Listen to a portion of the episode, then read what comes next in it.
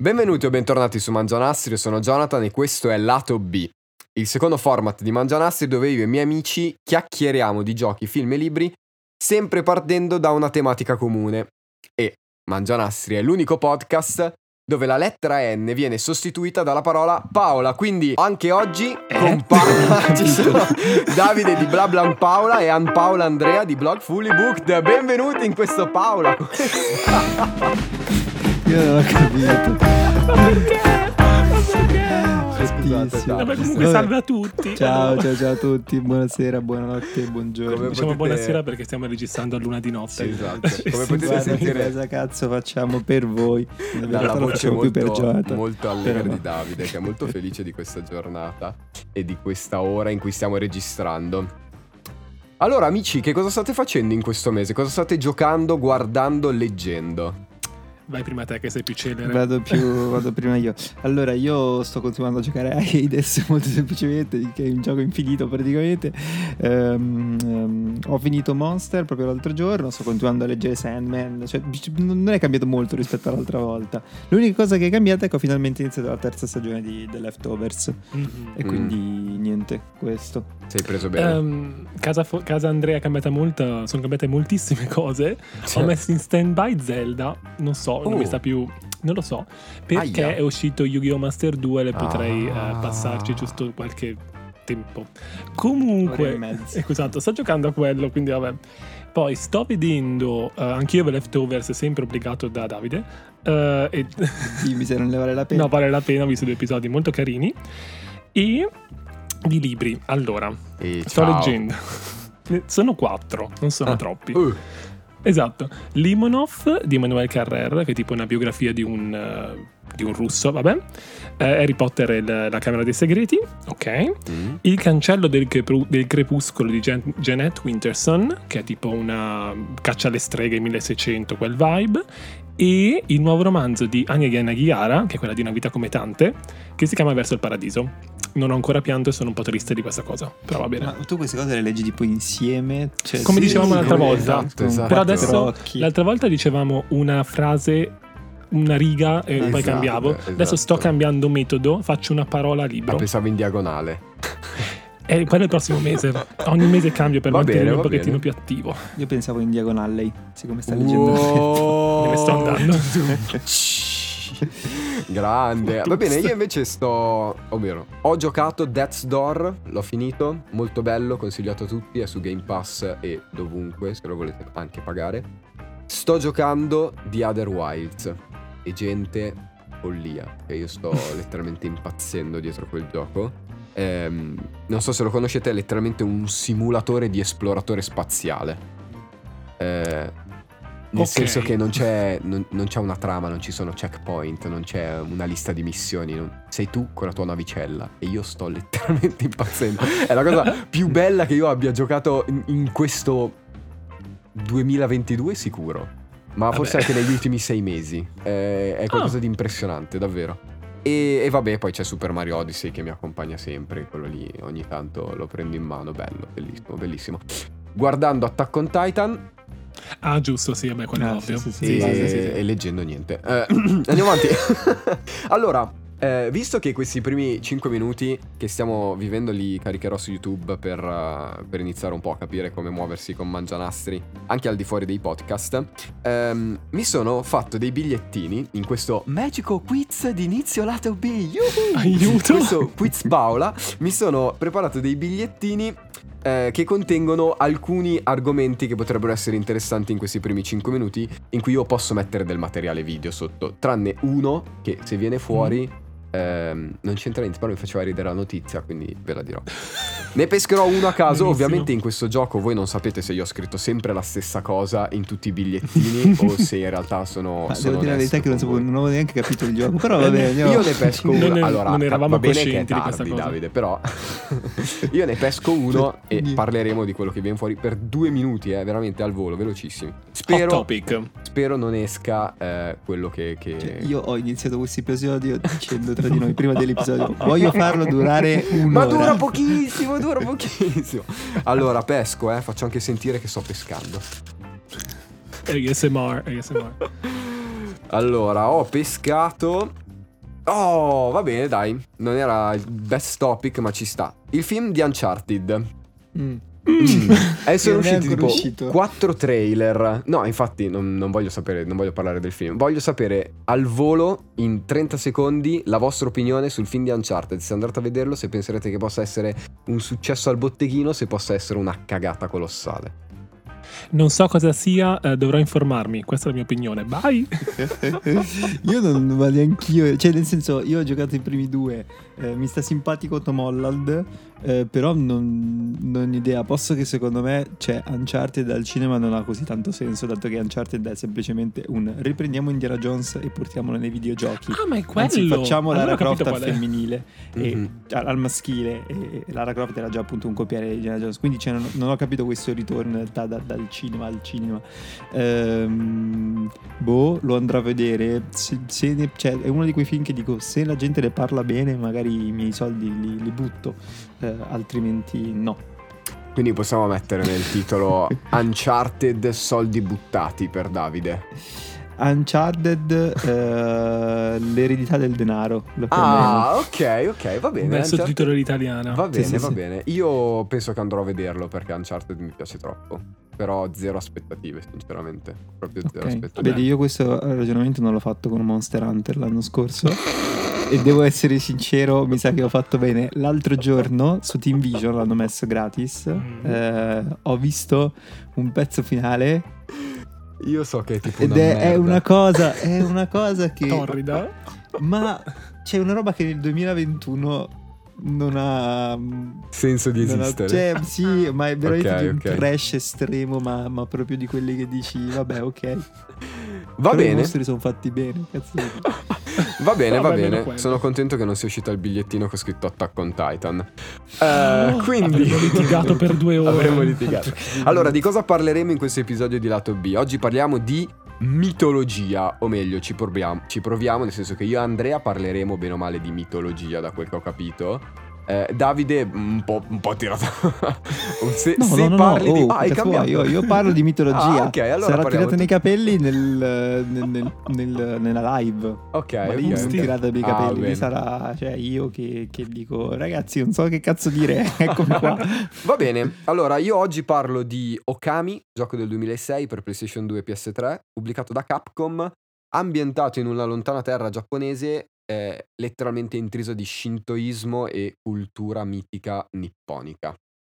Ok, invece parlo di Circe, un romanzo di Madeline Miller del 2018 che è un retelling della storia di Circe, del mito di Circe e del suo esilio sull'isola di Ea. Io invece parlerò della serie TV American Gods, ehm, dal romanzo di Neil Gaiman American Gods del 2017 su Prime Video, delle prime due stagioni. Quindi benvenuti in questo nuovo episodio di Lato B.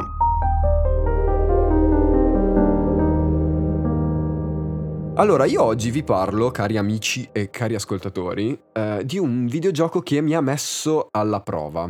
Eh, nel senso che io sono estremamente ehm, contento del fatto che questo gioco esista.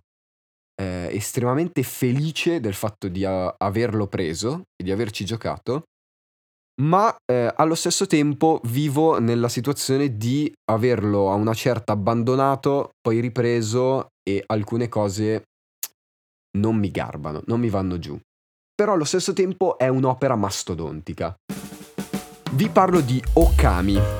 Okami è un gioco, come vi dicevo, che è uscito a cavallo tra PlayStation 2 e PlayStation 3 ed è stato creato niente che po' di meno da Hideki Kamiya. Non so se lo conoscete Nope. ma è colui che ha diretto Resident Evil 2, ha Ah, creato beh, Devil. May Cry, ha creato Bayonetta. Ah no, aspetta, Resident Evil 2 è il gioco. Sì, Ok. Lo so, crea- la mia mente è andata ai film No, torridi. no, no, No, no, è no, no, no, Anderson, no. lo stesso che sai cosa ha fatto? Non so Monster se... Hunter. è lui. ok, no, tutto no, no. torna, tutto Camiglia. Camiglia ha diretto giochi belli. Ok, ok, Eh. A parte Scalebound che doveva dirigerlo ma gliel'hanno tolto. Ehm, quindi parliamo di... Non è mai arrivato, cioè nel senso. Esatto, esatto. Ehm, allora, Okami è ambientato in questa terra giapponese, ehm, collocata in un tempo non definito, ma che richiama i tempi eh, storici, vecchi, quando non- so, si andava in giro con i sandali composti da due pezzi di legno, ok? Per intenderci. ehm, nel quale... Ti vedo informato comunque. Eh, per perché gli storici. perché, perché non è un tempo storico vero e proprio, è- richiama quella- quell'ideale lì, però è fuori dal tempo, è fuori da, da, da quella che può essere la storia del Giappone. Ok, ok. Mhm, Eh, è un- segue è un- un'estetica. Sì, esatto, Mhm. segue quell'estetica lì. E mh, letteralmente parla della, della dea del sole, che si chiama eh, Amaterasu, che letteralmente scende nel mondo, si veste nei panni di un lupo bianco e combatte contro il demone cattivo Orochi. Questa è la storia. Eh, c'è un prologo che è ambientato 100 anni prima alla, alla- alla vicenda che vivremo nel gioco, dove si ripete quello che poi noi andremo a giocare, nel senso che 100 anni prima c'è questo grande guerriero, questo condottiero che si chiama eh, Yami o Yagi, non mi ricordo, che combatte contro Orochi per salvare la sua donna Nami e lo fa ah, aiutato dal suo lupo bianco. Ce la fanno, mh, sconfiggono Orochi, lo bloccano, 100 anni dopo un babbione di turno libera Orochi e eh, viene interpellata la dea del sole in persona che viene eh, a incarnarsi nel lupo bianco. Quindi prima cosa importante di gameplay è che noi guideremo un personaggio a quattro zampe. E questa cosa è la prima cosa che mi ha destabilizzato. Perché è strano guidare un personaggio a quattro zampe e combattere con un personaggio a quattro zampe. È letteralmente strano. Però vabbè, mood, feeling a parte di quello che può essere pad alla mano, ehm, ci sono altre cose che colpiscono molto di più. Perché io sono qui per parlarvi di mitologia. Ma aspetta, aspetta, E- aspetta, ma che genere di gioco è? Ah, hai ragione, è un eh, action eh, adventure in terza persona. Ok. Quindi noi andremo in giro per questa mappa che poco a poco si sblocca, molto lineare come trama, eh, però mh, sono mh, porzioni di mappa aperte, sempre limitate perché parliamo di ormai 12 anni, no 14 anni fa, anzi 15 anni fa, ma mh, comunque sì, vai avanti linearmente.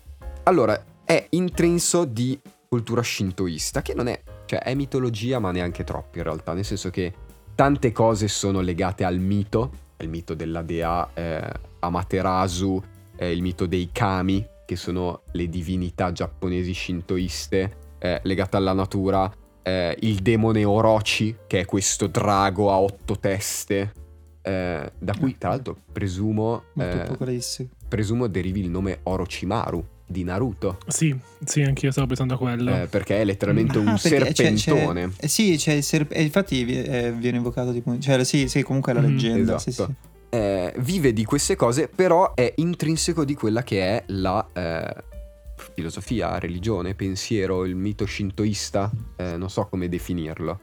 Mhm. E il che lo rende anche estremamente complesso da comprendere. E secondo me questo poi è un altro problema che si può avere nel giocarlo. Allora, vado in ordine, se no eh, non si capisce niente. Partiamo dai personaggi. Primo personaggio, la dea del sole, Amaterasu. Non parlerà mai, ha l'espressione di un lupo bianco molto bello, ma eh, è estremamente ben caratterizzata nelle sue poche movenze e nelle sue poche espressioni, però gli si vuole bene, gli si vuole fare i grattini sotto le orecchie. E questa è una cosa molto positiva. Amaterasu andrà in giro per il mondo con l'obiettivo di sconfiggere tutti i demoni che sono stati liberati eh, da Orochi. Più volte combatterà contro Orochi e nella sua missione non sarà da sola. Ma non vi dico con chi sarà perché ve lo andate a giocare e non voglio fare spoiler. Nel mentre che va in giro libererà altri kami. Ogni kami che va a liberare eh, gli donerà un potere. Potere che può servire per combattere, per far, ritor- far rifiorire la natura, per far ritornare il sole, per superare so, dei fiumi, far creare dei fiori di loto Mhm. che escono dalle, dalle acque, eccetera, eccetera. Potenziamenti vari. Potenziamenti vari, assolutamente. Orochi invece è il cattivo, come vi dicevo prima, questo serpentone a otto teste, preso direttamente proprio dalla mitologia. Eh, Orochi era questo, mh, questo demone che dominava la regione di Izumi in Giappone e chiedeva in sacrificio delle donne. Eh, quindi è letteralmente il prologo del gioco, ok? Perché nel pro- Mhm. 100 anni prima tu vai a salvare questa donna. Oltre a questo c'è Susano. Susano è un personaggio che fa molto ridere, perennemente ubriaco. Già il nome. Scusa, no. Susano, bravissimo. Tu sei intelligente però, sei È esperto quello, di è quello del sempre di Naruto. Eh, perché Ah, Susano, Susano è, è un il combattente, kami, no? è il kami della tempesta e del fulmine. Solo che in questo gioco viene preso il nome eh, a richiamare quello a cui sarà chiamato questo personaggio, ma è un ubriacone perdigiorno, incapace di combattere e che letteralmente si ritrova a far scorrere gli avvenimenti dentro di sé. E poi abbiamo eh, tutti gli altri kami, come vi dicevo, e un aspetto di gameplay fondamentale, che è il pennello celestiale. E qui arriviamo, secondo me, al punto centrale di quello che sarà di quello che voglio condividere con voi, che è la mia parte in questo podcast, perché poi eh, Okami si rischia di parlarne troppo, di rovinarlo o di andare a fare letteralmente della filosofia. Facciamola. Facciamolo. Eh, no, ok, va bene, ci proviamo. Ehm, Okami è letteralmente intriso dello shintoismo anche a livello di gameplay e di estetica.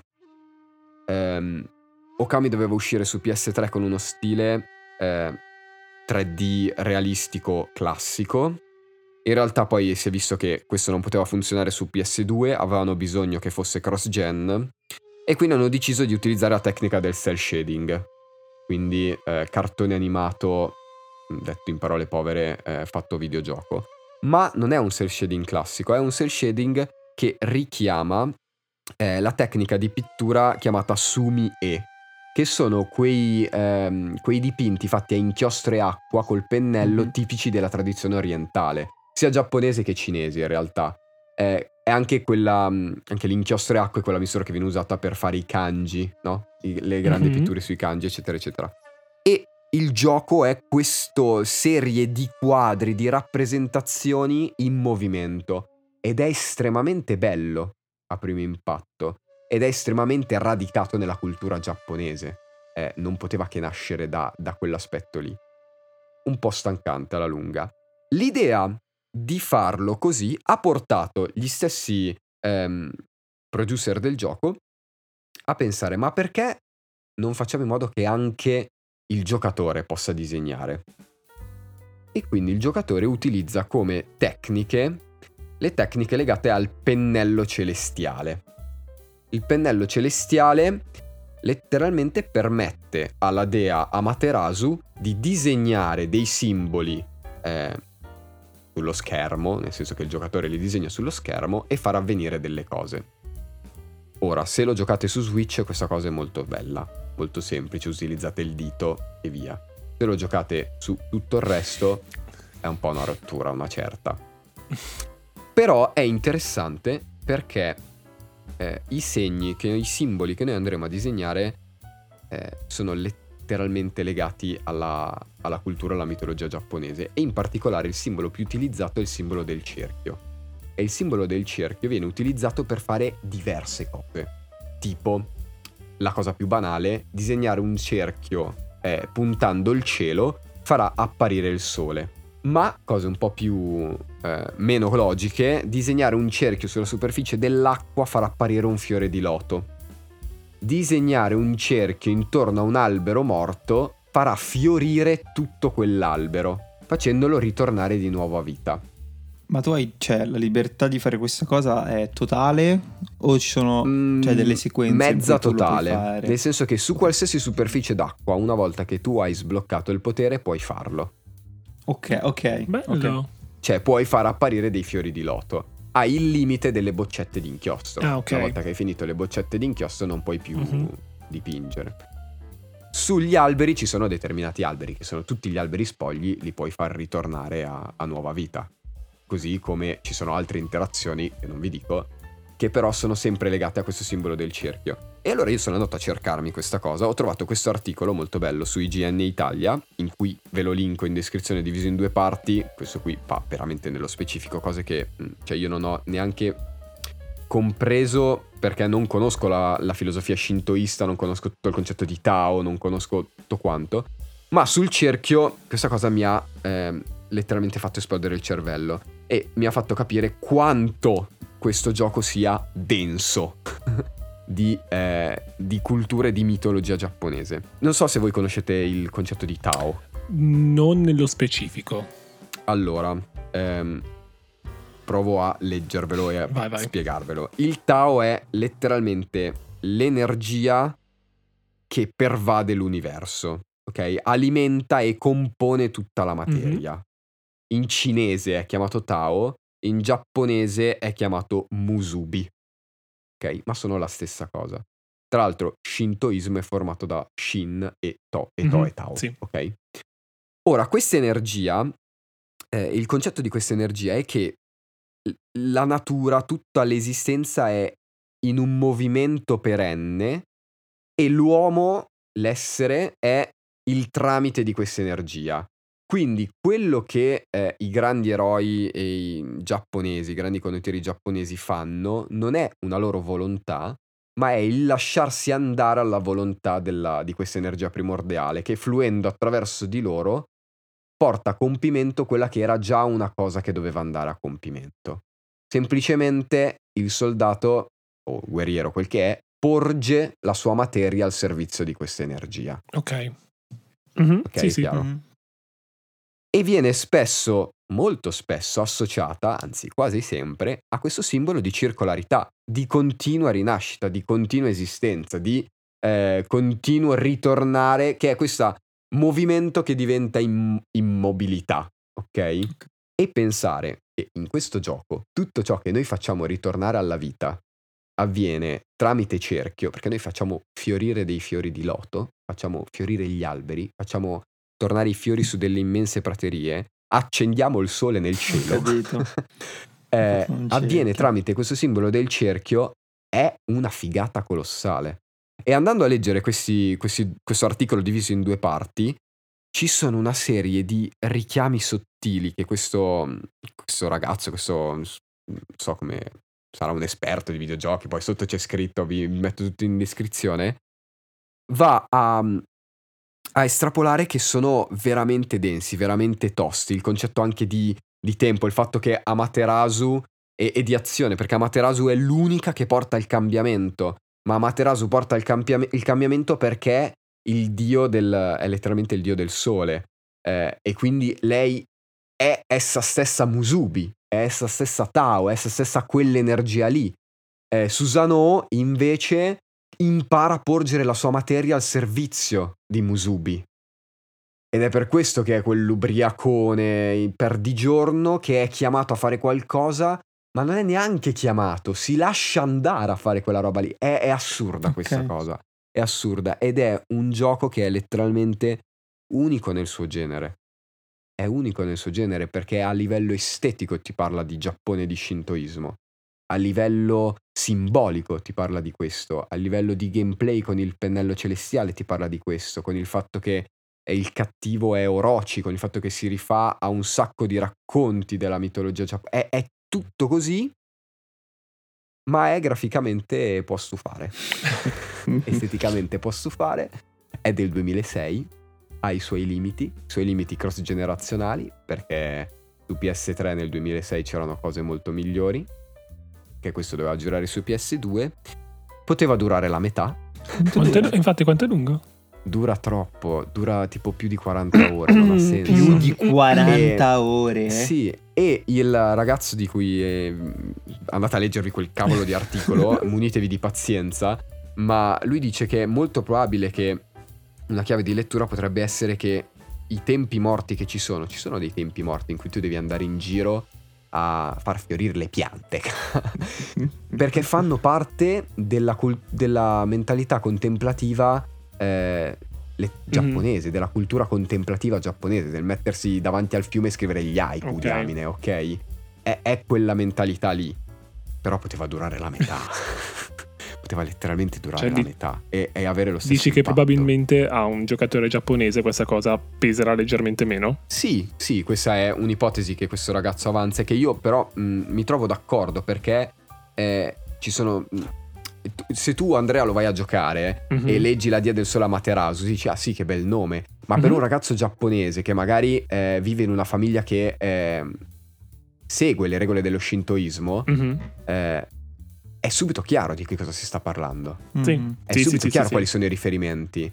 Anche tutta la questione dei kanji, dei, dei kanji che vengono utilizzati, del fatto che si chiama Okami, che vuol dire lupo bianco, come vuol dire dia del sole, come vuol dire, mm, non mi ricordo più, ha tipo un altro significato. E questo unione di... Cioè, per noi Okami non è niente, oh guarda, questo cagnolino si chiama Okami. No, infatti, sì, Per loro lo colgono a priori. Esatto.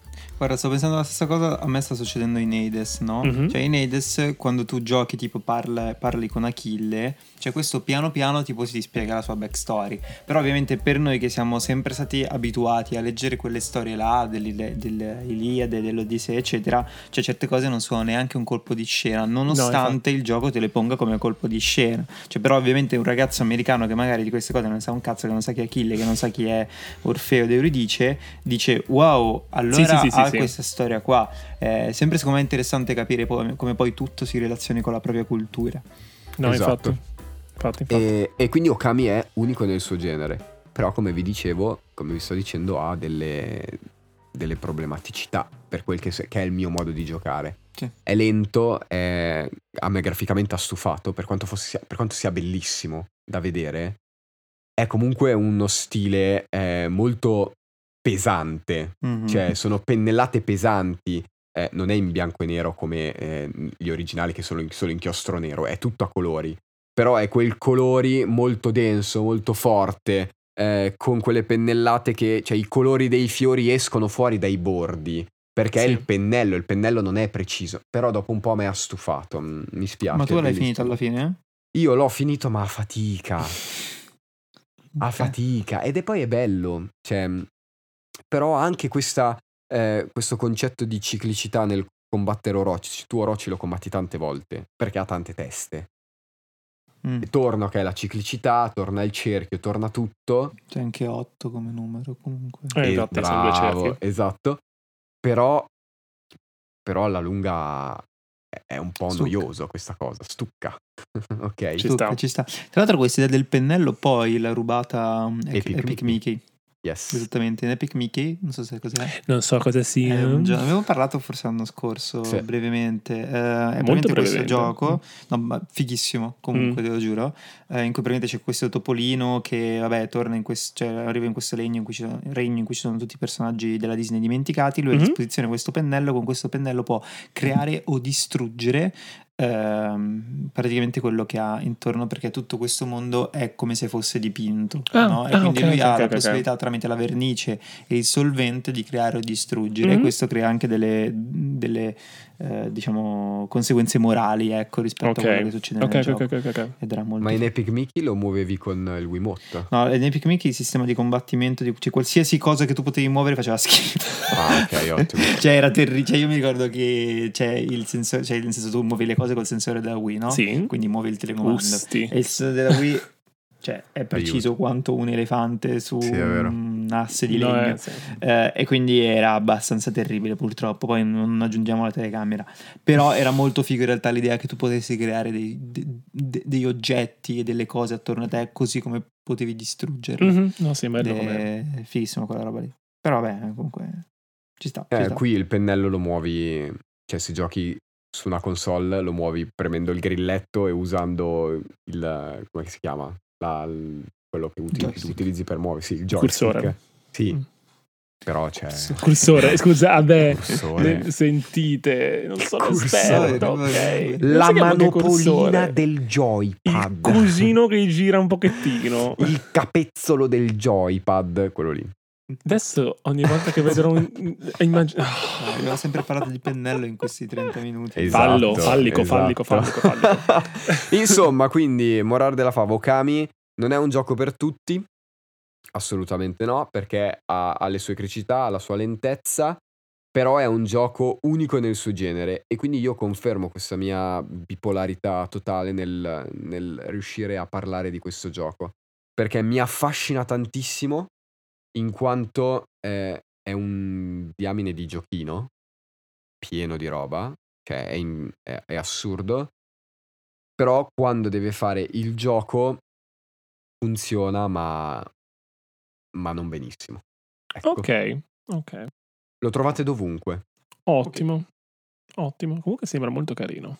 Parte che già Sì, la... la- Stavamo vedendo delle immagini intanto. Sì, Abbiamo notato come esatto. i bordi. L'unica cosa che mi ha dato un po' fastidio sono proprio i bordi così spessi, neri. e grossi. Visto? Esatto. Ah, Quella, beh, quella è la lunga un po'. Eh, magari la lunga, perché Sì. così mi piacciono. Cioè, vederli per poco sono molto Va belli. bene, va bene, va bene. Va bene. Va bene. Andrea, tu di Vado cosa ci io. parli?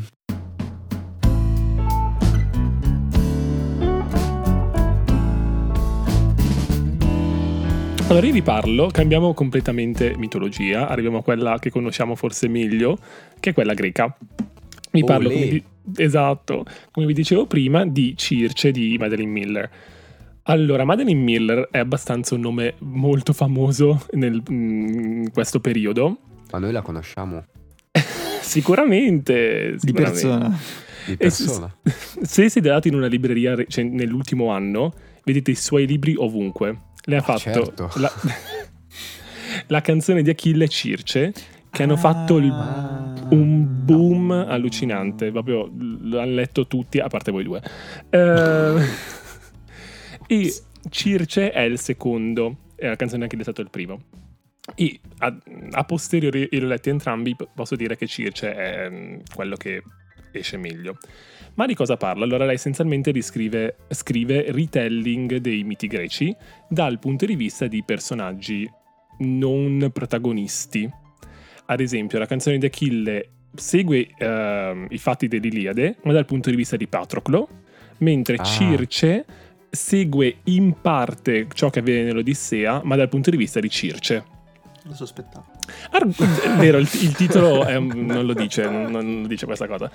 Comunque, Ok. noi seguiamo Circe, che è questa ninfa, figlia del titano eh, Helios, che è letteralmente il sole, e della Nereide, Oh. ovvero di una, di una ninfa figlia di Nereo. Sì, esatto, c'è È questo collegamento. esatto, e di una Nereide che si chiama Perseide. Ehm, vive nel palazzo del padre, che è sott'acqua, nell'oscurità, molto asettico, e eh, diciamo che è un pochettino maltrattata da tutti i suoi familiari, perché ha quella che loro definiscono una voce umana. Non ha mm, quest- quella voce imponente delle divinità che se un umano la sente dice va subito in ansia e va in prostrazione. Ha una voce molto più pacata, sottile. Ciao, sono Circe, sono una divinità. Non, non in quel senso.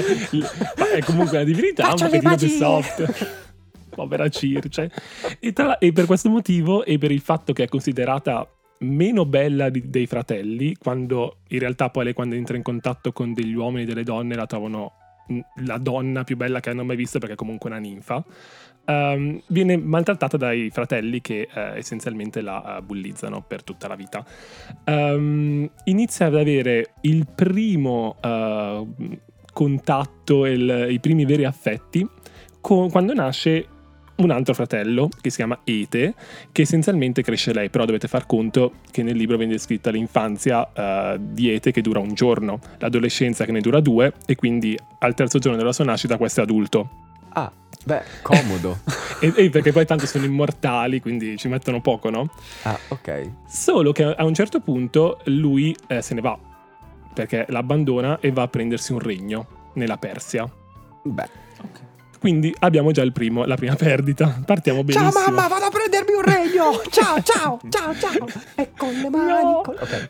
E lui è molto misterioso, lascia un attimo... Vabbè, è un pochettino un messaggio Ma particolare. sai che lui ha. Io un po' di mitologia la so, no? Mhm. Lui è, è quello che ha, mm, ha creato l'acqua. Sì, L'acqua Esatto.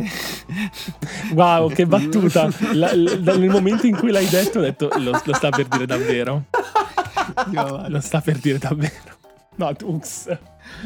No, io non posso più fare questo podcast con voi.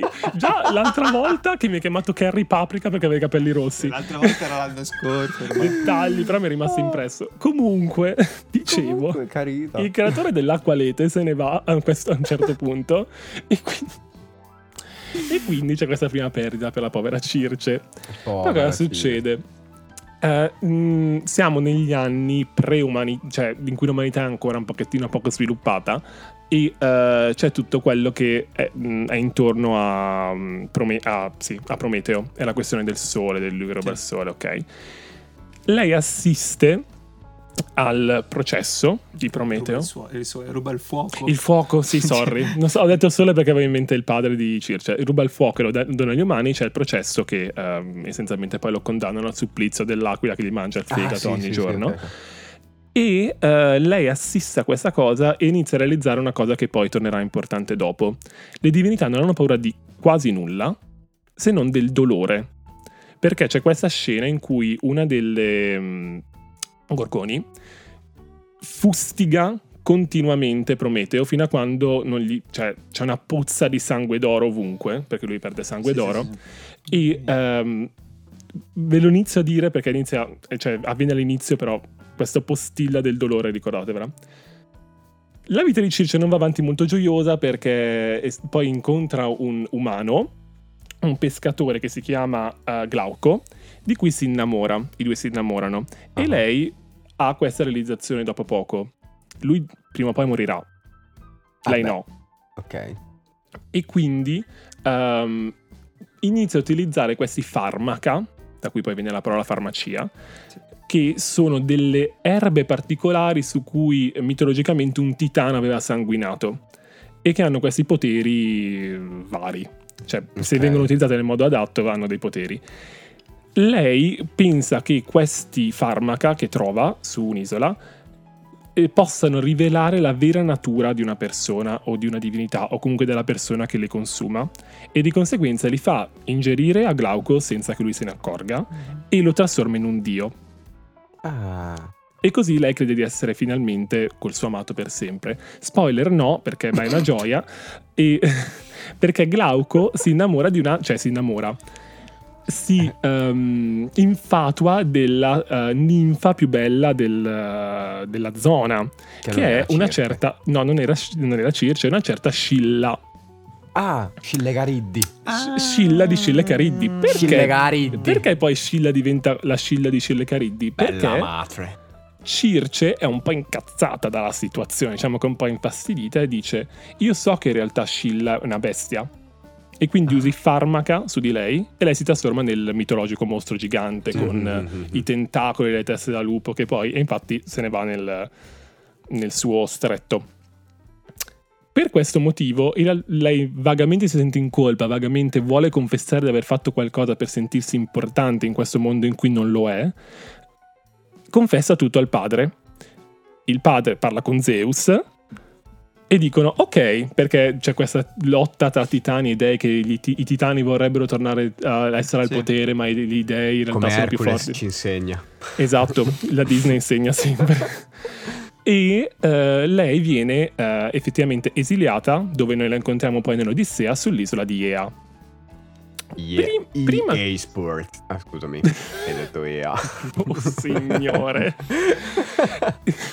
Prima, però, nel processo, o comunque quando viene presa questa decisione, c'è una scoperta molto importante. Non sono i farmaca che hanno trasformato Glauco o Scilla in un mostro e in un dio, ma è Circe.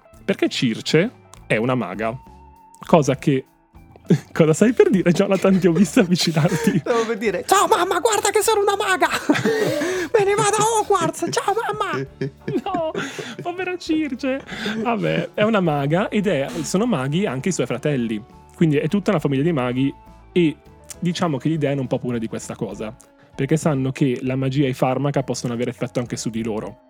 Ah. D'altronde è il farmaca che sceglie la Circe. E non il contrario. Circe che sceglie il farmaca. Eh, Eh, esatto.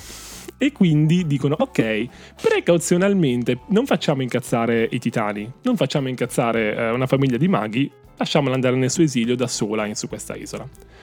E niente, da qui sì, noi seguiamo Circe nel suo isolamento, eccetera, eccetera. A un certo punto, ovviamente, incontrerà eh, Odisseo o Ulisse.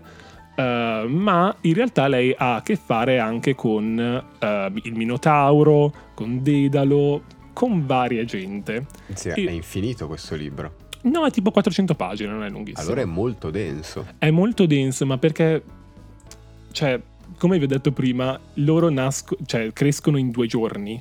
Ok, ok. Quindi, è vene- cioè, essendo dal punto di vista di una dea, Sì, il tempo scorre come, per- come s- quando scorre per una dea. Mm. Dedalo e, e Ulisse sono letteralmente a centinaia di anni di distanza l'uno dall'altro. però nel libro scorrono in 4-5 capitoli, perché per lei du- è come se durassero un anno, Ok. dura poco. Figo. Esatto. E niente, è molto molto molto bello. Questa qui è un attimo una trama che poi diventa più complessa, non sto lì, a parte che è il discorso che dicevamo un po' prima, per noi probabilmente non è spoiler quello che succede, Mm, mhm. Di tutti gli avvenimenti che ha con Hermes, Atena e varie Mhm, robe, mhm. solo che per chi non sa la mitologia è meglio evitare di dirlo, perché succedono anche cose un pochettino che se non le sai non, non ti aspetti. Ehm, Perché è molto bello e perché ve ne consiglio? Innanzitutto è scritto in maniera magistrale, perché Madeleine Miller si rende conto che sta parlando dal punto di vista di una dea e quindi scrive come una dea parlerebbe. Le metafore che fa non sono è uguale. Jonathan, non pensare a cose. Perché io ho pensato a prima. Ciao mamma, ciao. Sono una dea. No, dovete immaginarvi comunque una voce soave di Circe. Meno suave magari di quella di Atena, però suave, poverina. Ok, ok. E ad esempio des- non descriverà mai, non so, il, ehm, la morbidezza di qualcosa come wow, è morbido come una pelliccia. No, è morbido come il muschio che nasce sull'albero dietro quando c'è il- tutte queste cose qui. Molto Ok, etereo, molto ok. molto bello. Per cui io volo, cioè mi piacciono molto queste cose. Non è all'estremo, cioè non diventa una lezione di scrittura. Non è aulico in modo eccessivo. No, esatto, non è, no, anzi non differire neanche aulico, è semplicemente mm, Ben contestualizzato. Esatto, ben, ben contestualizzato ed è molto ehm, sensoriale, cioè lei sente, è molto tattile, molto senti l'odore, fa sentire tutte queste cose. E questa è la parte tecnica. A livello di tematiche, vi- torniamo sulla questione del dolore. Lei, come vi dicevo, è una dea, ma non si sente veramente una dea, perché si vede troppo diversa da suo padre che è un titano i suoi fratelli che sono regine, cioè la sua, sua sorella diventa la madre di- di del Minotauro, l'altro è il padre di Medea, cioè hanno tutte storie molto complesse. Sembra un po' una mischeta questa Circe, sinceramente. e la stavo un po' immaginando così. Questo. con la maschera in glitter. Sì, che parla tutto. Come parla? Non Parla tutto così. No, parla. Non so fare neanche io. Eh, cavolo, è difficile da fare, mischetta. È Eh. il Ma molto perché noi siamo tutti e tre milanesi e quindi cioè parliamo probabilmente ogni giorno così. Sì, Vabbè. esatto. e ehm, c'è tutto questo discorso di umanità, di cosa vuol dire essere umano e cosa vuol dire essere divino. E eh, stranamente lei si trova molto più a suo agio con gli umani, nonostante, mh, se conoscete il mito, lei a un certo punto trasforma degli umani in maiali, esatto. perché diciamo che succedono cose molto gradevoli con eh, gli umani, ehm, ma trova un'affinità. Infatti, nonostante lei abbia relazioni con Hermes, letteralmente la persona migliore con cui potesse avere una relazione sessuale, probabilmente. eh, Per- no, è, con- cioè, è il contrario. È rapido Hermes. quindi. Ave ma si ricarica subito. ah, ok. Eh, a, a Dux. Ehm, lei si trova più a legarsi agli uomini umani che incontra. Come eh, avrà una relazione con Dedalo.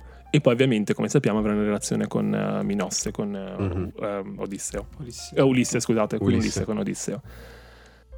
E tutto questo va a ricollegarsi al discorso del dolore. Perché c'è una scena ehm, che è abbastanza forte in cui lei si taglia la mano perché vuole non sentirsi una divinità e quindi si taglia la mano e sente il dolore e si avvicina un attimino alla sua parte si riesce ad allontanare dalla parte di sé che non vuole essere che in realtà è tutta se stessa perché lei non è minimamente umana ha soltanto quella che loro dicono tra molte virgolette una voce umana Ok. è tutto questo discorso di appartenenza, di ehm, il diverso tra, però che è tra simile effettivamente, che ovviamente un attimo a me piace molto come discorso, Mhm.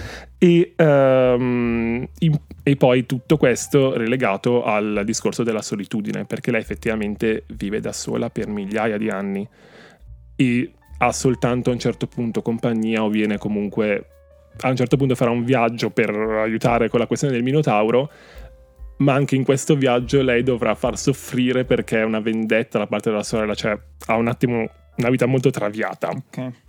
Ok, ok. Però quello che volevo fare un attimo adesso era un attimo un discorso più generico, più in- sempre improntato sulla figura di Circe ovviamente, ma che va un attimo a guardare in generale la mitologia greca in questo contesto. Allora, la mitologia greca è molto... ehm, non c'è bianco, non c'è nero. Sì, Ognuno esatto. è stronzo, ognuno è estremamente buono. Il contrario dello shintoismo, da Esatto. ho capito. Esatto. Cioè, infatti, Circe, se, se leggi questo libro, è, è fantastica. Però noi, se sappiamo, noi sappiamo effettivamente anche la mitologia esterna a questo libro, diciamo che non è proprio una santa. esatto. Idem per tutti gli altri. Se si- sappiamo di Achille, il massimo eroe della eh, guerra di Troia, però effettivamente ha ucciso anche migliaia di persone. Cioè, c'è tutta questa sempre ambivalenza di ogni singola persona. E questo eh, si va a instaurare nella relazione che c'è con i mostri, o con i prodigi, o con le creature che non sono né dei né Né uomo, uomini. che stanno in un certo senso in mezzo. Sì. In primis, come vi dicevo prima, c'è Scilla, c'è il Minotauro con cui lei entra in contatto, che sono in qualche modo accettati dalle divinità perché mettono paura agli uomini e di conseguenza gli uomini chiedono, mm, vanno chiedono o fanno preghiere alle divinità e fanno sacrifici alle divinità. Dall'altra parte fanno bene agli uomini perché trovano speranza nelle divinità perché li salvano da questi mostri. Ok. Stesso discorso vale un po' anche per le ninfe, perché sì, sono divinità, ma quasi solo nel senso che non moriranno mai. Perché in realtà le ninfe non hanno un potere.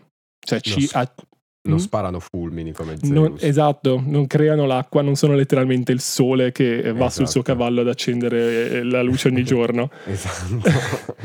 sono semplicemente divinità bellissime che qualche volta riescono a eh, intrappolare qualche uomo, tendenzialmente. Però in realtà sono molto fragili, perché in queste interazioni con gli uomini spesso ne cadono vittima loro, sono loro le vittime dell'uomo. Certo. E c'è tutta questa interazione tra eh, la ninfa, che è effettivamente la vera via di mezzo tra uomo e Dio, che è perfetta perché Circe è esattamente quello. Mm. Perché- ok. Lei si trova in questa situazione di essere una divinità, ma di essere, di essere più vicina spiritualmente e All'uomo. a livello esatto all'uomo. Ok. Poi adesso vi la- vero, è fatto poi veramente molto bene perché non lo esplicita mai, ma si sente sempre dall'inizio, dall'inizio questa cosa. Poi la si vede sempre fare più interazioni con persone e la vedi che lei riesce a interagire molto meglio con delle persone. Nonostante all'inizio queste siano comunque un filo intimorite perché questa qui è una divinità. A parte, a parte Ulisse, Ulisse se le spatte. Però per- perché Ulisse è un po' uno Grande, il mio stronzo. preferito. È un po' uno stronzo in questo Sì, libro. ma no? lo è sempre stato in realtà. Eh, infatti.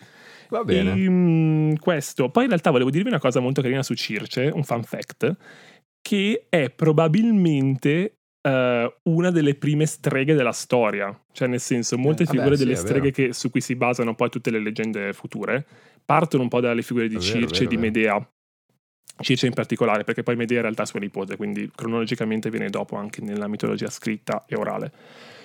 E eh, è niente molto figo perché tutto, anche vedendo le- i tipi di riti che lei fa, ovvero eh, spezzando queste spezie, spezzando i farmaca, facendo Vabbè, intrulli, sì, è, è proprio stregona. è la strega classica che poi diventa Sì, nel sì. Medioevo la figura classica. E lei poi tra l'altro che vive nel bosco, vive in una casa tutta da sola, cioè è perfetta, è esattamente Splendida. lei. Magabago. Figo.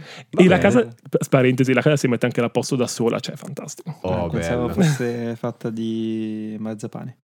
Comunque, Va bene. Beh, brava figo, tizia io famosissima lo Miller. voglio- mi hai messo una È molto di bellino. Secondo me, allora vi faccio questo consiglio: se dovete leggere Madeline Miller, partite da questo. Perché Ok. la canzone di Achille è dal punto di vista di Patroclo in prima persona. Mm. Patroclo è innamorato perso di Achille. Proprio da... Sì, Patroclo e Achille se la fanno. Ah, ok. È Non lo risaputo. No, io ero rimasto a Patroclo che ruba. Ah no, no, è l'altro, ho Patroclo? sbagliato, era Paride. Ho sbagliato. No, sì, è vero, Patroclo Achille Patroclo. Patroclo, Avete Patroclo. ragione. E quindi diciamo che eh, per l'amor del cielo eh, carini, eh, un po' melensi a certi punti, mentre Mm. Circe è molto più... ha più senso anche questo contesto, perché capisco che l'amore delle divinità sia gigantesco, però Patroclo non è una divinità, quindi con Circe ha più senso. Va bene. Allora, io ho scritto un pezzo come sempre per, eh, per questo lato yes! B. Allora, per chi è nuovo, eh, ogni lato B, dopo che Andrea ci racconta del libro, o chi verrà per Black Fully Booked, quindi o Ale Ruotina, eh, io scrivo un brano sugli indizi che mi hanno dato loro. Sono sempre quattro indizi, io lo scrivo alla cieca e poi vediamo se c'entra qualcosa. Ehm, per questo brano in particolare, ehm, allora, è un po' strano. Aiuto! Eh sì, perché mm, uno degli indizi che mi ha dato, non li dico tutti, ma uno degli indizi che mi ha dato era la parola umanità. ah sì, che adesso pre- eh, spero abbia senso. Sì, che, che però io ho inteso in un modo mm, particolare, va bene. Però Ok, tene- tenete in mente la parola umanità e, mm, e boh, vediamo se riuscite a ricollegarla all'interno del, del brano.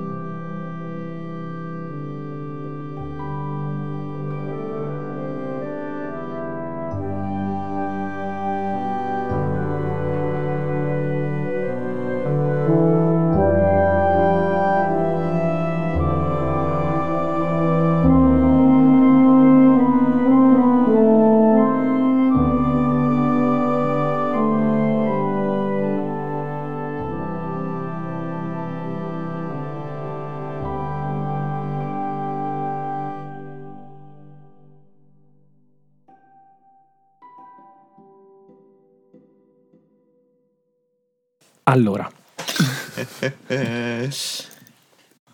farò un commento in due parti. Vai. Parte 1, partiamo dal, dal bene. A me è piaciuto un botto. Cioè, Ok. probabilmente tra quelli che hai scritto per questo format è quello è il mio preferito. Sì, anche il mio. A livello di. A livello proprio musicale puro, di, di sì. tutto, di dinamiche, di, di tutto. A livello di quanto c'entri, ecco, diciamo, al- a- all'inizio stava prendendo la direzione giusta, Ah, all'inizio Ok. sì, poi... ehm, Le trombe. no, la tromba in realtà Ah, eh, no, ci poteva, poteva starci, ah. avevo bisogno un pochettino, cioè, mh, di più grezzo. Ah, ok, ok. quello. Però oggettivamente il mio preferito di, di quelli, cioè di quelli che ci ho fatto sentire. Secondo me cioè, potrebbe funzionare molto bene se... Cioè, nel senso, secondo me descrive magari molto bene magari la reggia all'inizio, no? Cioè, quei tre giorni di cui tu hai, hai parlato. Secondo me, cioè, io all'inizio proprio l'ho sentito come nascita. Sì, Cioè, per me è stato proprio quello. Eh, quindi magari quei tipo quei tre giorni di cui tu narravi in cui loro crescono potrebbe essere... Cioè, nel senso, potrei immaginarmi come colonna sonora di quei tre giorni là. sì, che tre Ok. giorni è una pagina. eh. No, vabbè, vabbè. no, però, no, cioè, però sì, sì, sì, ho capito, cioè, ho capito quello che intendi. veramente- Ok, ok, ho capito quello che intendi. Mentre, Eh, mentre lo mostri... mentre quello dopo, bene. forse no, quello dopo no. Ok, ok. Però- no, però era. Secondo me non dovevi dire l'umanità, dovevi dire l'umano. Non mi piaceva umano, perché non è umana. Ma ho cap- però il discorso che lei vorrebbe sentirsi. No, No, allora non ho capito niente. lei si sente affine. Ok. Eh sì, no, era difficile. È, è, è- è- Quali erano è- le altre parole? Allora, gli indizi che mi aveva dato era come materiale l'acqua.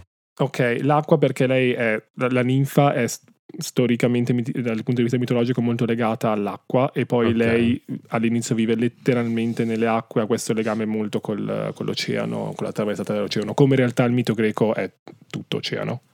Come odore, erbe eh, barra spezie con eh, quell'accento di overwhelming, cioè di essere Esatto. troppo odore. Cioè, mh, non troppo nel senso forte, però... Marasma. odore- esatto, di erbe e spezie. Sì, che era collegato al discorso delle- che, de- che lei è una maga che Farmaca. utilizza i Esatto. farmaca e, e proprio ci sono punti in cui si descrive l'odore della casa di lei e le ninfe che arrivano dicono "Mm, interessante questo odorino. Ok.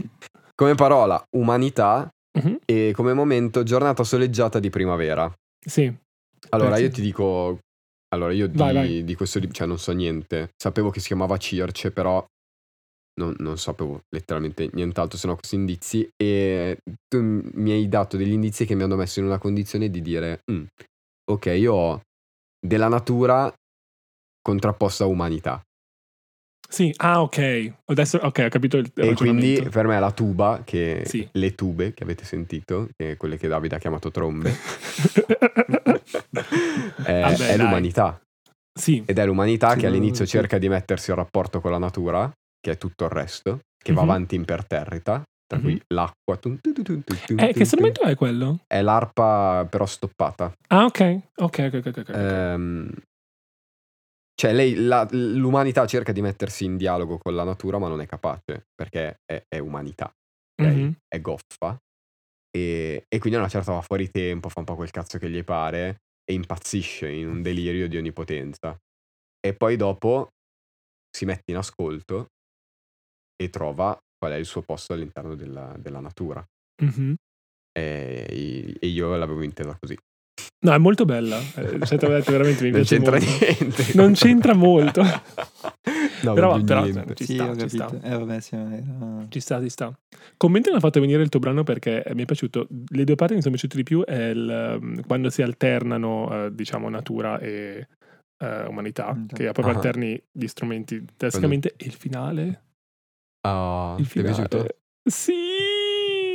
E mi ha fatto venire in mente una cosa che non ho detto. Che finale di, Maledi- di Madeleine Miller se piagne, se piagne Ah, ok, va bene, va bene. tanto. Quindi, Dai, sono contento allora che ti Bello. sia piaciuto. No, molto, molto, molto, tutto. molto, molto bello. Ah, molto bello. Va bene. Davide, It's my turn. Non dirlo con questa Allora, gioia. No, tu hai no, detto allora, che eri breve, io- che... No, no, adesso allora io parto da una premessa. Parto da Vai. una premessa. Ehm... Ciao mamma, sono Davide, una premessa. Anzi, da due premesse. La prima è che eh, io sono molto appassionato di mitologia, cioè da, da sempre. Ho, ho- ho scelto proprio il liceo classico quando ero un giovane scapestrato eh, perché mi piaceva la mitologia, ho- sono sempre stato affascinatissimo da tutti i miti. eh, di qualunque tipo, in realtà principalmente, vabbè, eh, ovviamente quelli greci, romani, ma anche quelli del nord, eh, egizi, eccetera. Ehm, quindi sono anche un po', cioè molto critico quando vedo un prodotto cinematografico legato alla mitologia. E proprio per questo, e questo è il secondo punto, io non ho mai trovato niente nella mia vita che fosse eh, perlomeno sufficiente eh, a livello mitologico, eh, non, non è mai stato fatto nulla. Eh, a meno che non, cioè, io qua non mi metto a parlarvi delle argonautiche de- de- di Giasone, gli argonauti del 1960-70, ma non mi sembra il caso, così come non mi metterò a parlarvi del- dello sceneggiato di... sì, dello sceneggiato, scusate, del... del una, vabbè, tipo una roba su Ulisse che avevano fatto, però era tipo più, più- più episodi da 4 ore, cioè sono cose che hanno poco senso ormai, di, cioè, non avrebbe senso parlarvene. Ma quindi non ci Eh. parli di Troy con Brad Pitt? No, O no, di no, no. 300 il Non parlare secondo. anche della furia dei titani. purtroppo. No, No, ma Percy Jackson? No, no, no, no. La cosa di Percy Jackson è... vabbè, Godzilla contro King Kong. Ah, quella non è sono- mitologia, no, quella vabbè. Vabbè, però più o meno, dai, sono Beh, dei sono che si scontrano. No, eh, l'u- l'unico prodotto eh, su cui io avevo tante speranze ma che poi mi sono state prese e rubate e mi hanno tirato un pugno in faccia è stato American Gods. Mhm. Ah, Allora, quindi American concludiamo Gods- in bellezza. Sì, Vai. sì, sì, Vero? precisamente. No, e, e- ma poi non so, a me non è... Vabbè, adesso ne parliamo comunque, a me non, è, non ha fatto impazzire certe cose, però magari agli altri piace. Allora, American Gods è questa serie eh, del 2017 sviluppata per Prime Video, tra l'altro credo che sia stato proprio una delle prime serie eh, generate appunto per, per la piattaforma e che appunto eh, deriva da, da questo libro di Neil Gaiman, proprio chiamato American Gods dei primi, primi 2000. Un libro molto famoso, molto amato, nelle classifiche di Gaiman è sempre tra, tra i primi. Ha vinto il premio Ugo, ha vinto il premio Bram Stoker, eh, eccetera, eccetera. Mm, io ho letto il libro e dopo ci arriviamo al perché ho dovuto leggere il libro. Eh. E in realtà, quando ho visto il trailer della prima stagione, ero piuttosto preso, piuttosto galvanizzato. È stata la prima serie che appunto ho visto su Prime ehm, e che, che ho scoperto. Questo, cioè, diciamo che ho proprio scoperto Prime forse con questa serie qua. Allora, ehm, ci sono da fare mh, due premesse. La prima è rispetto alla trama e poi rispetto a come in realtà funziona il, il mondo di American Gods. Partiamo diciamo, dalla trama. Mm, praticamente c'è questo, questo uomo, questo Shadow Moon, si chiama, lo so, il nome è strano, ma c'è un motivo se si chiama così. Ehm, cioè, vabbè, adesso cioè, tipo eh, ri- era per via di una canzone, però vabbè, comunque si chiama Shadow Moon, che, Ah, ok. che- che è in Ah, sì, prigione. Che è la- in prigione. Ho in mente la canzone, mi sa. Ok, perfetto. E adesso non me la ricordo, sono poco preparato. Eh, vabbè, è in prigione perché ha fatto, per via di una truffa, di un furto che ha fatto insieme alla, alla sua, sua moglie. Ehm, cosa succede? Che questo Shadow Moon se sta in prigione e a un certo punto finalmente riesce a uscire. Eh, riesce a uscire e in realtà è piuttosto positivo in questo, nel senso che mh, a casa l'aspetta la sua bella mogliettina Laura e il suo migliore amico gli darà un posto eh, da- di lavoro eh, per lavorare nella sua, nella sua palestra. Avete immaginato che Shadow Moon è questo omone eh, di colore grosso e forte, ecco. Ehm, perché mi stai guardando così? no, no, non è colpa tua, è che stavo pensando, lui si chiama Shadow. E Sì, lei, esatto. Laura. Laura, sì, ciao. Eh sì, eh sì. Io mi chiamo Ombra, ti chiami Eh, Laura. e ho Fa molto ridere. almeno, almeno 15 battute che non facevano ridere quando ha detto Shadow Moon.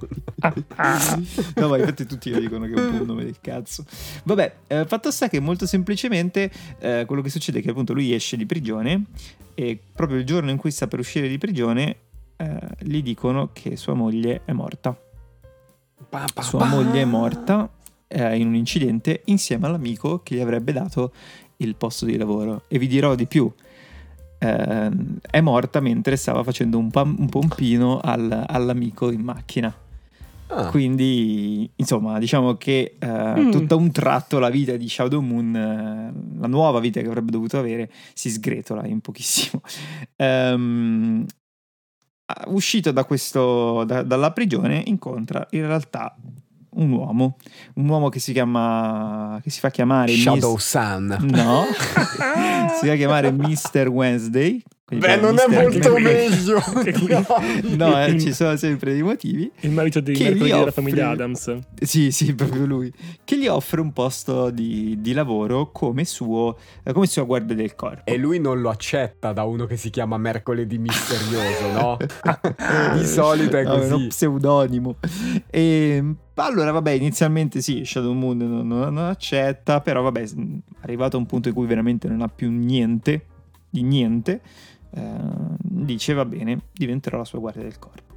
Questo Mr. Wednesday in realtà gli dice che lui sta arruolando una serie di persone eh, per fare una sua, una sua guerra. Ora, cosa vuol dire?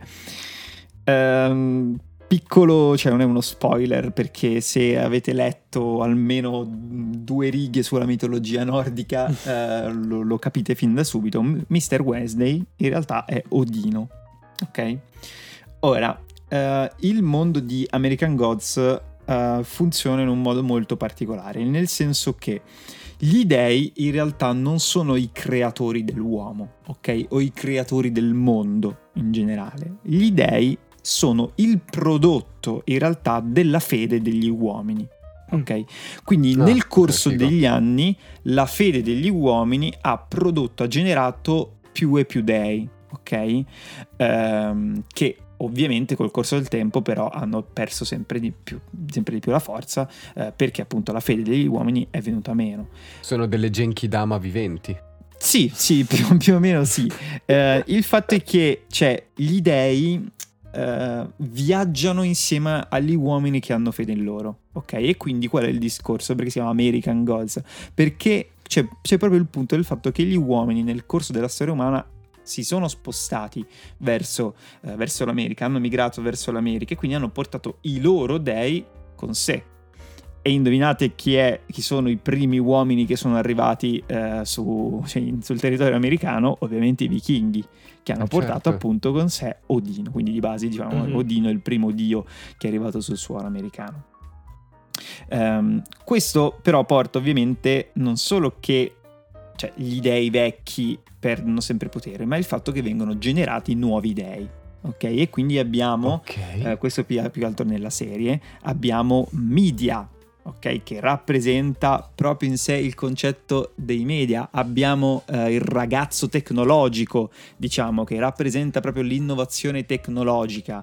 ok. E, e che sono appunto degli nuovi, dei nuovi dei che hanno preso, eh, il, diciamo che hanno preso il posto nel cuore delle, delle persone, Mm. ok?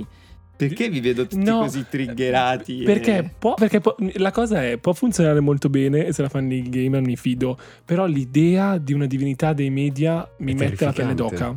Sì, anche a E me. invece ti dico che nella prima stagione forse è la cosa più figa, ma adesso Ok. ci arriviamo. Ok. Ehm, e quindi, cioè, nel senso, Mr. Wednesday, Odino, cosa sta facendo? Sta arruolando attorno a sé una serie di vecchi dei, dei che ormai hanno perso ovviamente eh, potere o comunque hanno perso magari anche la capacità di rinnovarsi, perché c'è ad esempio c'è questo vulcano, ok, cioè Efesto, diciamo, si chiama sì, vulcano comunque nella Mhm. mitologia romana, che in realtà è riuscito a rinnovarsi perché è riuscito a- in questa città in cui tutti costruiscono eh, le armi e fanno delle offerte appunto in questa eh, centrale, non centrale però in questa officina, questa Ok. fornace, ok, in cui appunto loro creano delle armi, no? C'è anche questo, ehm, questo legame che gli dei hanno eh, con gli uomini in cui loro appunto gli fanno delle offerte, Mhm. loro vivono di base di queste offerte. Ovviamente se gli uomini non ti fanno più offerte, tu diventi un pezzente come lo diventa appunto eh, Odino, che è il dio, il dio della guerra. Quello che appunto succede è che Odino tenta di farsi, di- va praticamente in casa in casa, di, in dio per dio, a cercare appunto di eh, arruolarsi per scatenare una guerra contro i, i- i nuovi dei, ok? Mhm. Ehm, una guerra che non è soltanto nel cuore degli uomini, ma è proprio anche cioè, fisica, tangibile, no? Cioè lui Ok. vuole proprio creare appunto un... Vuole menare le mani. Esatto, conflitto. vuole, Mhm. vuole picchiarli proprio. E quindi brutto. questa è la base di tutto il, um, il world building di American Gods. Ok. Ehm, questa cosa che vi ho detto di base c'è anche nel libro. Ora, cosa succede? Ehm, che il- la serie ehm, fa un'operazione molto coraggiosa, secondo me. Ovvero, nel libro i vari dei che ci sono, eh, oltre a Odino, hanno un ruolo, ma spesso è un ruolo piuttosto marginale. Ci sono proprio cioè, dei mini capitoli su ogni dio, ok? eh, in cui appunto raccontano come loro sono arrivati in America, ok? Come questi dei sono arrivati in America. Vi Ok. faccio un esempio. Anansi, che è questo dio tarantola praticamente dell'Africa, Mm. è arrivato, eh, è arrivato tramite gli schiavi americani, no? Molto Ok. semplicemente, questo sia nel libro che nella serie TV. La serie cosa fa? La serie prende questi personaggi, li approfondisce, costruendo molto spesso dei veri e propri episodi su di loro e ragazzi li presenta in un modo incredibile. Cioè il, mo- il- il momento in cui arriva Anansi, ok, e fa questo spiega agli afroamericani che adesso loro sanno che sono neri, ok? Perché fino ad allora loro pensavano, cioè lui dice, voi per adesso pensavate di essere uomini, Ok. invece adesso voi siete degli uomini neri, ok? Oppure, ehm, non so, ad esempio eh, c'è Bilkis, ok? Che è questa dea ehm, della, della fertilità, del, del sesso, diciamo. Cioè ragazzi, il modo in cui viene presentata è fichissimo, perché praticamente- lei è arrivata oggi in cui non ha eh, più nessuno che ha fede in lei, praticamente lei fa sesso con, Mhm. con altre persone, eh, si fa dire che è, mm, che è bella, cioè nel senso lei dice eh, tu mi trovi bella, tu mi, tu mi ami, eccetera, e Mhm. mentre fanno sesso praticamente lei li ingloba nella sua vagina. Cioè c'è questa scena, io vi giuro, incredibile da un punto di vista scenico, in cui gli uomini diventano sempre più piccoli, sempre più piccoli, e lei proprio li inghiotte dentro la sua vagina. Cioè ci sono tutte queste idee che sono estremamente belle, proprio da un punto di vista eh, Io non so. cinematografico. eh? Non so se riesco a dormire questa No. Ah, io adoro.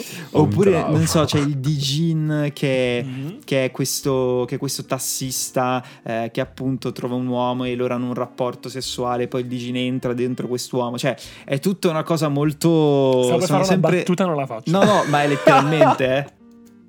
Cioè, Ok. cioè entra, Sì, cioè sì, è quello, è quello, sì, sì, sì, sì, Ok. sì, sì, sì, sì, sì. Ah. Ehm, la serie, cioè, se il libro semplicemente questi personaggi nascono e muoiono un po' nel libro e hanno un ruolo piuttosto veramente immaginare, la serie invece decide proprio di farli diventare importanti, di farli anche schierare al fianco di, di Wednesday. E diventa Ehm, il crossover eh, Sì, sì, Goku, sì. One Diciamo di Piece. sì. No, eh, ma contro- ovviamente tutto questo, cioè, per una persona che ama le mitologie, cioè, ragazzi, è proprio da. È, è incredibile, ma non solo perché ci sono tante cose, cioè, non solo perché tu poi magari puoi capire in anticipo chi sono quegli dei, ma anche perché capisci tutta una serie di riferimenti, eccetera. È, è- è incredibile. Ehm, appunto, la serie fa diventare più centrale, più importanti questi personaggi. Ehm, e nel Gaiman in realtà la serie eh, proprio mh, cioè, ammette un, un incredibile amore nei confronti delle storie, ok? Ehm, cioè, pro- soprattutto poi nel Gaiman nel libro, cioè ti proprio ti fa vedere come tutte le storie poi possono convergere tra di loro e si portano avanti da, da- da anni e anni e anni, sono tutte affascinanti, tutte con una solidissima base e, e tutte sempre basate sul concetto che eh, gli uomini hanno sempre bisogno degli dei così come gli dei hanno bisogno degli uomini e c'è sempre questo, eh, questo fatto della fede no? Eh, Mr. Wednesday lui eh, incontra Shadow Moon su un aereo lui gli dice cos'è che manda avanti il mondo? La fede. Noi in questo momento siamo su un aereo, siamo, siamo- siamo su questo aereo. Questo aereo di base è, cioè, è- un blocco di metallo gigantesco, Ok. pesantissimo, che, che- che vola sospeso in aria, perché degli ingegneri hanno deciso che, che- che queste cose funzionano farlo. così. Esatto. Perché questo aereo vola? Perché le persone hanno fede e la fede ovviamente è la cosa più potente che esista, eh, che esista al mondo. C'è anche poi tutto un aspetto legato al fatto che eh, l'America di per sé non ha una storia. Ok? E che quindi questi dei in realtà quando sono arrivati in America si sono trovati completamente eh, spaesati, ok? Cioè completamente eh, senza sostegno e eh, dentro qualcosa che non gli, gli, apparteneva nemmeno. E quindi piano piano in realtà l'America ingloba tutte queste culture le fa convergere tutte insieme. Ma poi esistono degli dei americani?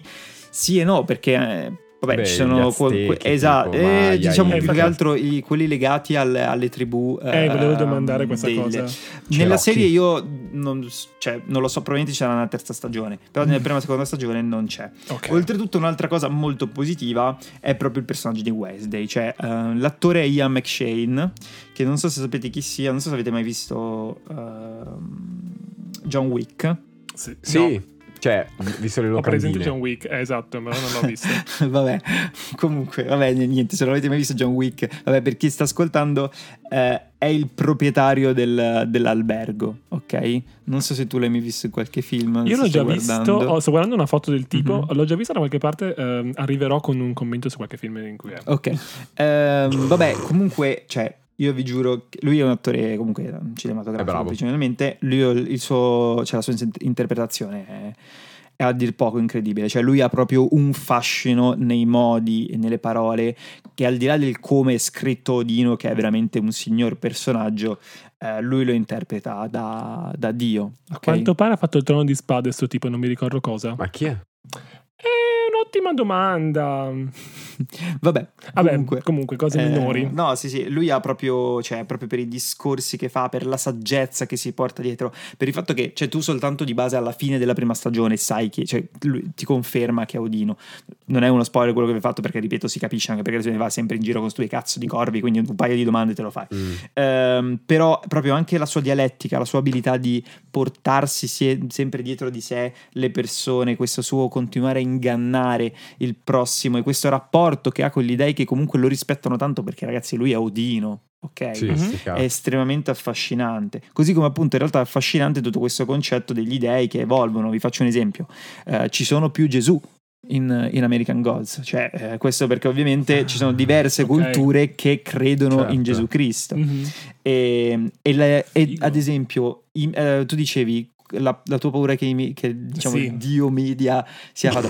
In realtà è fighissimo perché ehm, il dio, cioè, media si veste eh, da Marilyn Monroe, si veste da David Bowie, eh, si Vabbè, veste senso. da. Judy Garland, ok? Quindi diventa a un certo punto un personaggio di una serie TV che parla, Shadow.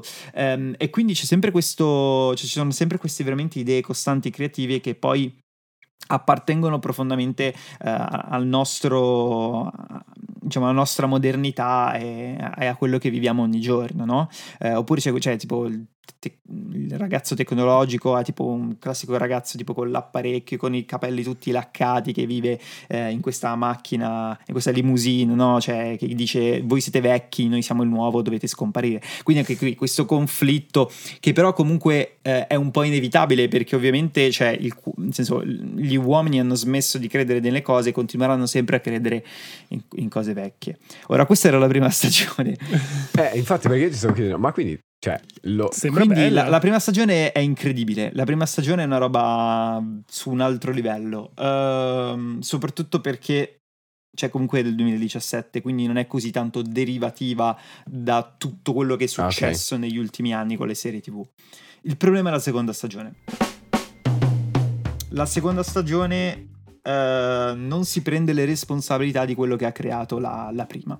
Nel senso che non, mh, essendosi discostato un po' rispetto al libro, non ha più la capacità di saper mh, posizionare i personaggi nel posto giusto, non ha più eh, quel senso di continuità che aveva la prima stagione, ma vi giuro sembra tutto un grosso filler, anche perché c'è tutta la seconda stagione eh, gira attorno alla lancia, alla Grug- Grugnir mi sembra che si chiami, alla lancia di Odino, che poi non vi dico come va a finire, ok?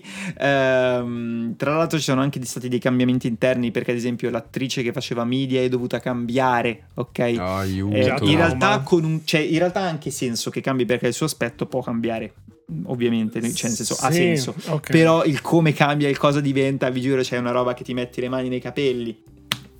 Eh, ci sono una serie di, mm, diciamo di, di colpi di scena che però sono proprio mossi veramente a cazzo di cane. Ehm, tutto quello che succede nella prima stagione nella seconda non serve più a niente, ok? Ed è, io vi giuro, un grandissimo peccato perché poi io ho oh, il primo episodio della seconda stagione, io vi giuro che è una delle cose più belle che abbia mai visto nella mia vita, ma proprio bello, ha un montaggio finale con una canzone che appena io l'ho sentita me la sono dovuta andare a cercare perché era fichissima, ma veramente bellissima. Eh, però poi non ha, non ha, più una solidità di, di, base, cioè si perde tanto, si perde in trame secondarie che, che, non hanno più grandi scopi nella macrotrama, si perde in personaggi che non sanno più cosa fare in questo rapporto tra Wesley e, e Moon che sembra ogni volta non evolvere, cioè che sembra essersi evoluto quando lui ammette di essere Odino ma poi non evolversi per quello che succede dopo, um, veramente appunto sembra proprio un grosso, un grosso filler pur restando che comunque esteticamente ha sempre delle, delle trovate molto molto molto belle. Il punto è che poi io, mh, mm, amaramente deluso da questa, da questa seconda stagione, sono andato poi a leggermi il libro. Che um, sarà un altro livello totale. Eh, allora, il libro è bello, è molto bello per gli stessi discorsi che ho fatto prima. Um, secondo me cer- cioè, non è perfetto ok? okay. Uh, ha, cert- ha, una risoluzione finale che secondo me è un po'... cioè non, non è stata capace secondo me di gestirla molto bene. Mm-hmm. Um, ha il personaggio di Shadow Moon mm, è un po' insipido, ok? Non è particolarmente affascinante, soprattutto perché tutti poi gli dai attorno a lui lo, lo, calpestano totalmente in termini di, di, di carisma. Um, però funziona molto bene per tutto il discorso che stavo facendo. È una serie di parti oniriche molto affascinanti che, vabbè, visivamente secondo me rischiano un po' di, essere, di non essere gestite molto, molto bene. Um, e quindi questo, volevo dire un'altra cosa. Ah sì, che appunto, vabbè, è anche uscita la terza stagione. Io non l'ho vista. Uh, ho visto delle cose e vabbè, sono andati su un, tu, proprio su un altro un altro paradigma, ok? Diciamo che American Gods finisce con un colpo di scena, cioè sul finale c'è un colpo di scena grosso che però per una cosa che succede nella serie non puoi fare nella serie. Cioè è mm. basato cioè i colpi di scena di libri molto spesso sono basati sul fatto che tu non vedi le cose, ok? Sì, esatto. quindi certe volte non sì. vedi i personaggi. Mm-hmm. Uh, nella serie sì. E quindi come fai? Non okay. puoi, molto semplicemente. Ma quindi sti dei fanno a pizze o no? Eh, si anche lì nella no? serie questa cosa ti fa incazzare perché non si pestano mai. Allora, non la guardo. Esatto. no, il libro secondo me è molto affascinante, quindi provate a dargli un occhio. La serie, ragazzi, cioè, guardatela, ok? Magari vi okay. piace. Okay. ok, magari cioè, la seconda stagione vi garba di più di quello che, che, che è piaciuto a me. Mal che vada, guardatevi, cioè leggetevi il libro. Mal che vada ancora, eh, c'è la graphic novel cioè, okay. fu- hanno fatto un fumetto, okay. uh, un paio, due o tre volumi, adesso non mi ricordo. Mm-hmm. Ok, ok. Uh, e quindi questo, sicuramente, come ho detto, la, la base è estremamente intrigante. No, sì, molto. Cioè, quella cosa, questa cosa delle idee, sì, della loro sì, necessità sì. di avere gli uomini, questa base della fede è, è molto bella. Mm-hmm. Va bene. Bene, siamo quindi giunti all'ultimo blocco di questo episodio di Lato B. Vi abbiamo accompagnato parlando di mitologia. Siamo passati dallo shintoismo a circe, a dee che usano il loro apparato genitale femminile per inglobare delle povere persone. eh, sono scioccato. È stupenda come cosa però se ci pensi. Anche avere il concetto perché è il contrario di quello. È fantastico. Sì. Letteralmente ho paura adesso di andare a letto. ehm, va bene, allora siamo nella sezione dei consigli. Abbiamo dei consigli al volo da darvi, sempre relativi a, a quello di cui parliamo. Voli, volete partire voi? Parto io? Ah, seguiamo l'ordine di prima, dai. Vai, vai allora vado io. Io vi consiglio uh, un paio di giochi che ho giocato e un paio invece che mh, mm, non ho giocato ma che sono ritenuti, cioè sono sì, innanzitutto nella mia wishlist e poi sono ritenuti super validi.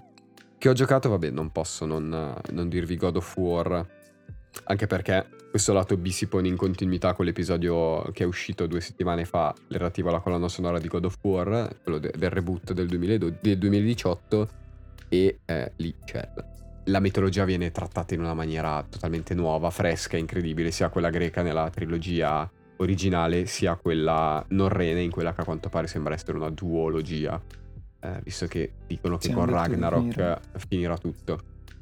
Quindi quello, se la mitologia norrena vi piace tanto, c'è anche The Banner Saga, che è una, una tripletta di giochi indie eh, strategici molto legati a una mitologia norrena eh, più fedele rispetto a quella di God of War, che Santa Monica si prende qualche libertà narrativa, ma ci sta, è, è il bello di, di Santa Monica.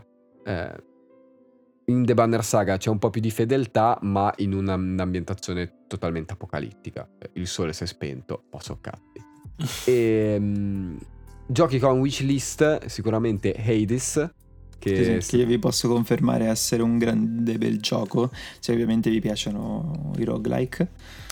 E quindi ce l'ho lì in wishlist. E gioco che avevo in wishlist, che ho provato e che mi ha fatto veramente schifo, è Senua's Sacrifice. No, Hellblade. Senua's Sacrifice, sì.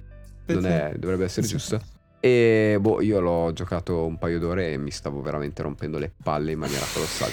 Però magari a voi piace, eh, potete, lo trovate su Game Pass. E basta, vabbè, cioè, c'è un sacco di mitologia inventata, però quello è un altro paio di mani. Eh beh sì, un'altra cosa. Allora, io non posso... eh, allora, innanzitutto, faccio questo discorso. Secondo me, mitologia fatta a scuola, al liceo, alle superiori, è un conto. Vi consiglio di rileggerli, eh, i classici, i classiconi, quindi Iliade, Odissea ed Eneide, i tre grossi, fuori dal, dal contesto scolastico perché prendono tutta un'altra vita, anche non c'è più la costrizione, eccetera. Sono... Sono, sono mille edizioni comunque fatte molto Esatto. bene, più narrative magari, cioè non andate a cercarvi il poema originale di Omero ovviamente. O anche se Cioè, volete. se volete, se- però se siete magari interessati a scoprirla in un modo più semplice. Sì, sì, sì, ci sono tantissime Sì, versioni, però sono, cioè, è la base dell'intera letteratura attuale. Ehm, sempre rimanendo in eh, mitologia classica, io sono abbastanza rompiballe, cioè mi piace molto la letteratura antica. Vi consiglio giusto due titoli che magari... Un po' di Due. volete. No, vabbè, una è Le Metamorfosi di Ovidio, che in realtà è... Porca miseria. non, no, No, sembra... no, so perché l'ho fatta in latino, scusami, quindi Anch'io- per me sono fatti in Io, latino. io ce l'ho dato anche, anch'io, le ho, fa- le ho portate in lingua un esame eh, al primo anno di lingue. Vabbè, comunque, Queste sono delle favole di base. Sì, sono molto carine, sono molto carine. E un altro che a me sembra rimasto simpatico, che è meno conosciuto in realtà, ehm, è il Satiricon di Petronio, che io trovo Minchia, molto bello, divertente. Bello. È molto molto divertente e vagamente simile c'è la- l'asino d'oro di... mm, ho perso il nome, Apuleio, di Apuleio, che è sempre simpatico. Sono un pochettino più, tra molte virgolette, comici. Ok. Però fate conto che cioè, sono del primo secolo d.C., quindi prendete questo. ehm, ok. Sempre basandoci poi sulla mitologia greca. Ancora. Sì, due cose, faccio, sono rapido. Il primo, il primo romanzo di, di Madeline Miller che vi ho detto è la canzone di Achille. Poi, altro genere, andate su Shakespeare, Sogno di una notte di mezz'estate, ci piace sempre. E invece, cosa un po' diversa, ehm, Dino Buzzati ha fatto questo fumetto, che è il primo fumetto della letteratura italiana, prima graf- no, fumetto no, prima graphic 9 della letteratura italiana, che è Poema fumetti, in cui è essenzialmente un retelling del mito di Orfeo, de- Orf- Orfeo Eu- Euridice. Morfeo. Morfeo però. Orfeo. No, no, Orfeo. Orfeo, infatti. Orfeo. Orfeo ed Euridice. è- Morfeo è il dio, esatto. infatti. Che è molto carino, un pochettino particolare. E infine, ultima cosa, per cambiare tipo di hanno un mitologia. mese, eh, non hanno sei anni. Vabbè, ma sono opere veloci. Per andare invece sulla mitologia giapponese e introduco quello di cui parlerò nella diretta. Oh, Uno grande. è un consiglio di Alleru che è Fiabe giapponesi, che è una collezione di fiabe giapponesi. Perché poi in realtà la mitologia giapponese si, mis- si mischia molto al, al folklore, quindi è tutto un mistone. E invece quello di cui parlerò io è una raccolta di eh, storie di fantasmi, di folklore, di mitologia di Lafcadio Hearn che si chiama Ombre giapponesi. Questo poi ne parliamo meglio stasera se ci state ascoltando il giorno in cui esce questo episodio. Va bene. Va bene.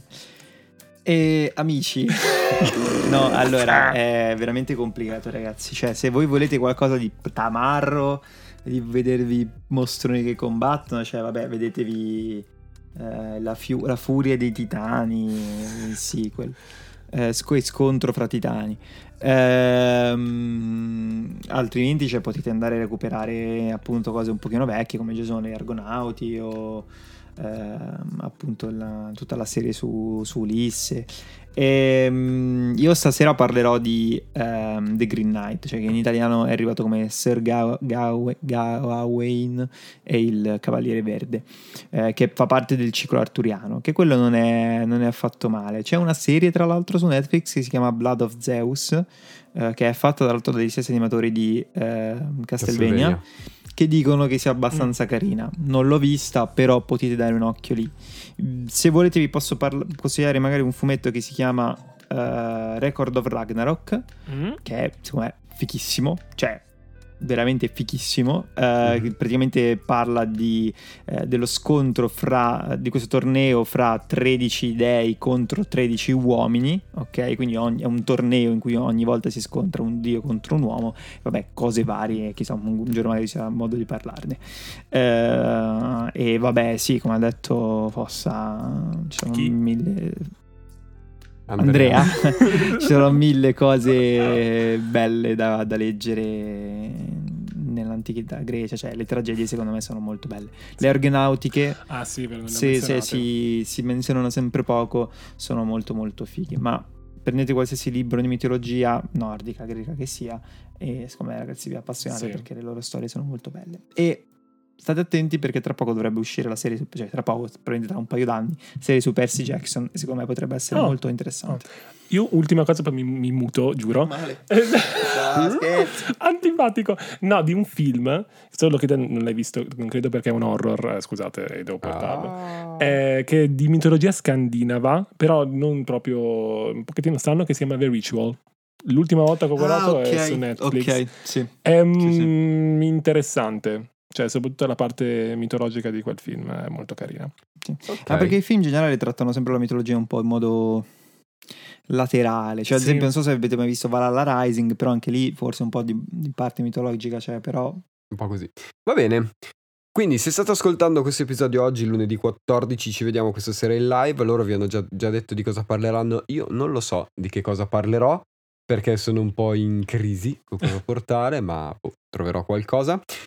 Vi ringraziamo per averci ascoltato, vi ricordo che ci potete trovare a tutti e tre su Instagram, ognuno con il suo nome. Abbiamo Andrea sotto chiocciolina blog fully booked, abbiamo Davide sotto chiocciolina blablaland e abbiamo il sottoscritto sotto chiocciolina mangianastri trattino basso podcast. Grazie Andrea per aver partecipato a questo episodio come sempre. Grazie a te, caro, grazie a te. Grazie Davide. Grazie a te. E noi ci risentiamo stasera se volete passare su Instagram o fra un paio di settimane con il nuovo episodio di Lato B. Ciao a tutti! Goodbye. Ciao ciao.